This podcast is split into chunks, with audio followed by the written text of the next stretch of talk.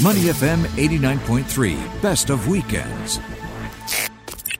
We are going to go right now to the projector to talk about what's uh, what's on the big screen uh, over at Beach Road, and um, we'll figure out for Chinese what New we, Year. what we want to go and watch. And joining us is the general manager of the projector, Prashant Somasundaram.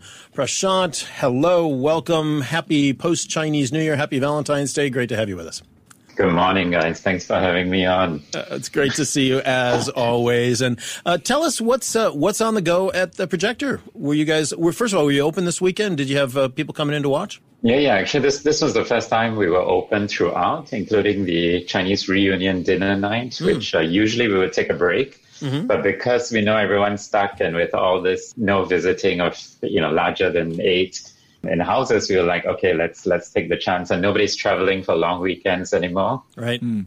So we, we opened and it was actually it has been a great weekend. In fact, if you're thinking of watching something at the projector today, everything sold out. So all our nine screenings are pretty much sold out. So it's it's been I mean, yeah, it's with social distancing, so obviously it's, you know, fifty percent reduced capacity everyone's you know like been been coming to watch movies and it's uh, so we had a special screening of eat drink man woman oh that's Ang a Lee's uh, classic film. Yeah. Yeah. So that's uh, something that we specially scheduled. We brought it back to the big screens because it was something that's appropriate with reunion dinners and you know having having meals around with family and friends and it, it's uh, yeah and, and everyone's been coming out to watch that.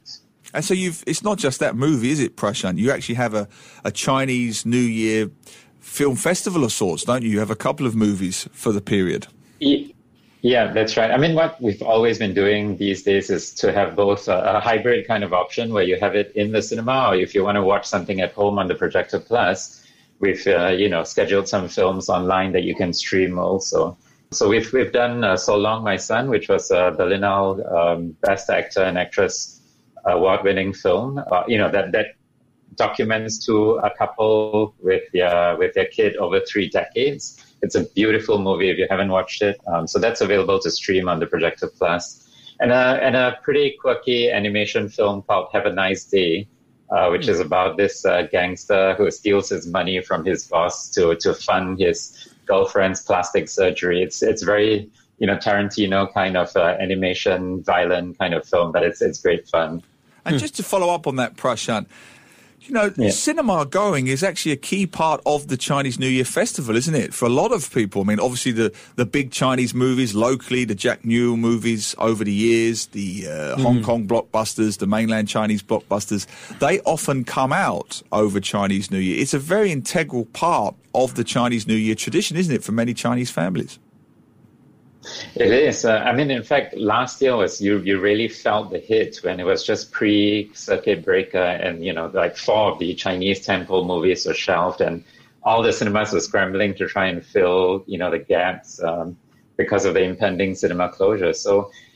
You know, the, the Chinese New Year weekend has been traditionally a very strong weekend for the box office, and in fact, this year, even in China, like the film, I think it was called um, Chinatown Detective 3, mm. there was, you know, it broke records in China itself. So it's, it's interesting to see that, you know, the, the people are starting to go back into the cinemas, even, even in China and in Singapore. It's been a very strong weekend for us. Um, so besides just Chinese films, we also released an American indie film called um, The Climb, which is, um, you mm. know, something that, um, it, it was a, a Cannes Film Award winner. Um, a bit of a, you know, about friendships between two guys over uh, many years. Very toxic friendship, but it's a great comedy. And we were looking for something lighthearted, mm. you know, because I think everyone's a bit dreary you know, since 2020. And we have been also looking at a, a bit more lighthearted fare to offer everyone. And just out of curiosity, mm. you know, you've got the festival going on now. You say that many of the screenings are sold out, which is fantastic.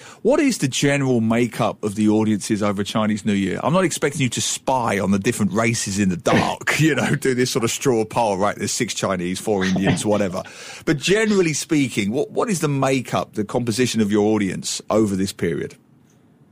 It is pretty diverse, as it is, you know, throughout the year for, for Projector. But we do, I mean, we, we get a lot of the expats, um, you know, 50% tend to be uh, expat audience. Mm. Uh, but, but the remaining 50, it's, it's pretty diverse. Um, and and we do have a lot of Chinese coming through, largely because you know either they go visiting and then they come to watch the movies after that, or they um, you know come hang out with their friends uh, because they can't go visiting. Hmm. So it is it is uh, I mean it's a very social kind of event, and the projector in particular lends itself to that, where you can have a drink at the bar before that, go and watch a movie and all. So you know we, we do have groups of friends coming in for that experience. Prashant, you know, it's been about a year now since the first time we talked to you and had you on the show, you know, with the pending um, circuit breaker and, and kind of a little bit of doom and gloom about what that would mean for. He's like the fifth Beatle for us. The cinema. He, he exactly. He's our, he's our, fifth Beatle. Exactly. You know, it's like I talk to you more than I talk to my brothers in in the U.S. But um, and I love my brothers in the U.S. Uh, but but seriously, now that we're a year on, you know, proper year into this, what what do you take away from the past twelve months and how how the circuit breaker and how COVID has impacted you and your fellow big box movie theaters?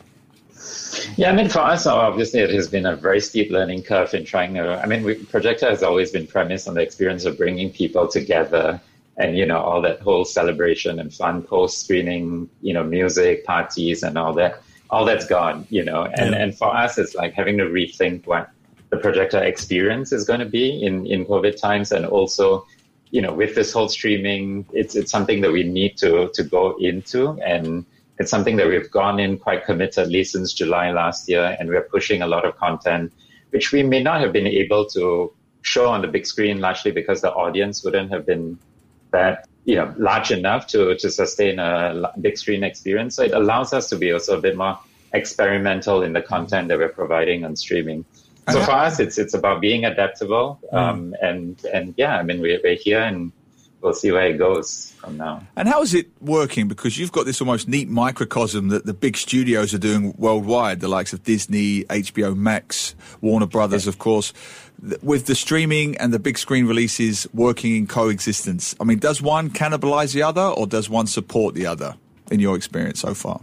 I mean, I, I, would say it's still a bit too early to tell, um, largely because with our capacities reduced at 50%, it's a necessary thing mm. that we need to have uh, because rents haven't changed. So we still need to find that capacity to, to, you know, get the remaining 50%. So I wouldn't say it has cannibalized yet because demand is still strong and we're regularly selling out our weekend slots, but it's not enough. We're now out of the wood just because shows are being sold out, you know we still have to make up for the remaining 50%.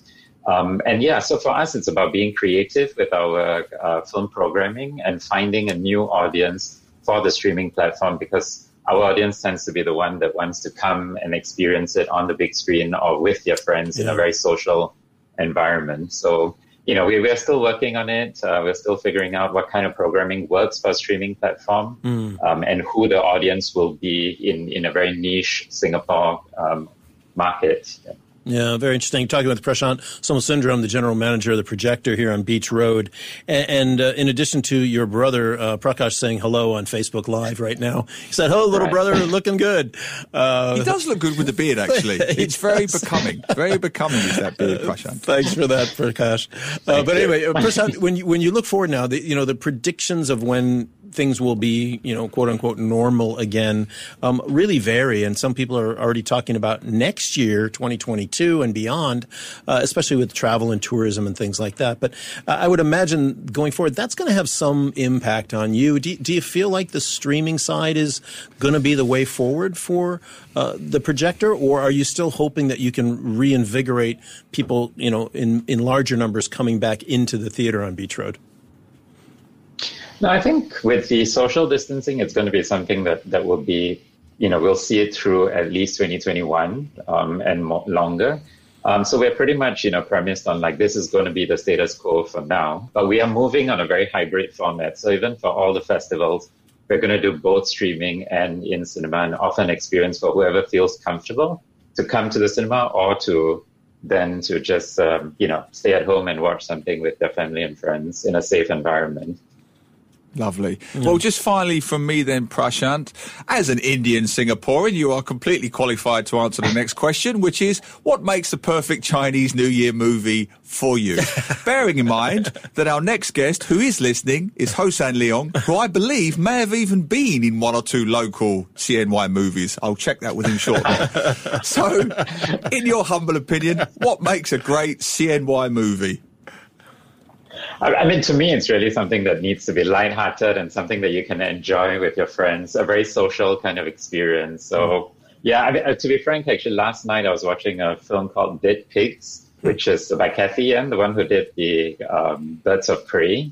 So it was her first feature film set in China in 2018, and it's it's a comedy, but it's also like you know with a lot of uh, so it ends with almost a karaoke kind of song with everyone, almost a farce, but it's such great fun. So if you know, if uh, you have a movie, do watch uh, Dead Pigs. It's it's really entertaining, but talks about the social issues in China at the same time. For, for no other reason, and I could just see asking my papa in Toa Payoh, let's watch a CNY movie. What's it called? Dead Pigs. I want to get a copy of that movie you know, poster. It's, it's, worth it for that alone. It's worth it for that alone. Oh, Prashant, thanks so much for being with us today yeah. and updating us. Always great to have you on. Uh, Prashant Somasundaram of the Projector here in Singapore. Go to the Projector if you haven't been. Get out. Go see a movie support our local uh, our local vendors, our local art house movie theater, and or use the streaming service as well. Prashant, thanks for being with us. Thanks, guys. Have a good day. To listen to more great interviews, download our podcasts at moneyfm893.sg or download the SPH radio app available on Google Play or the App Store.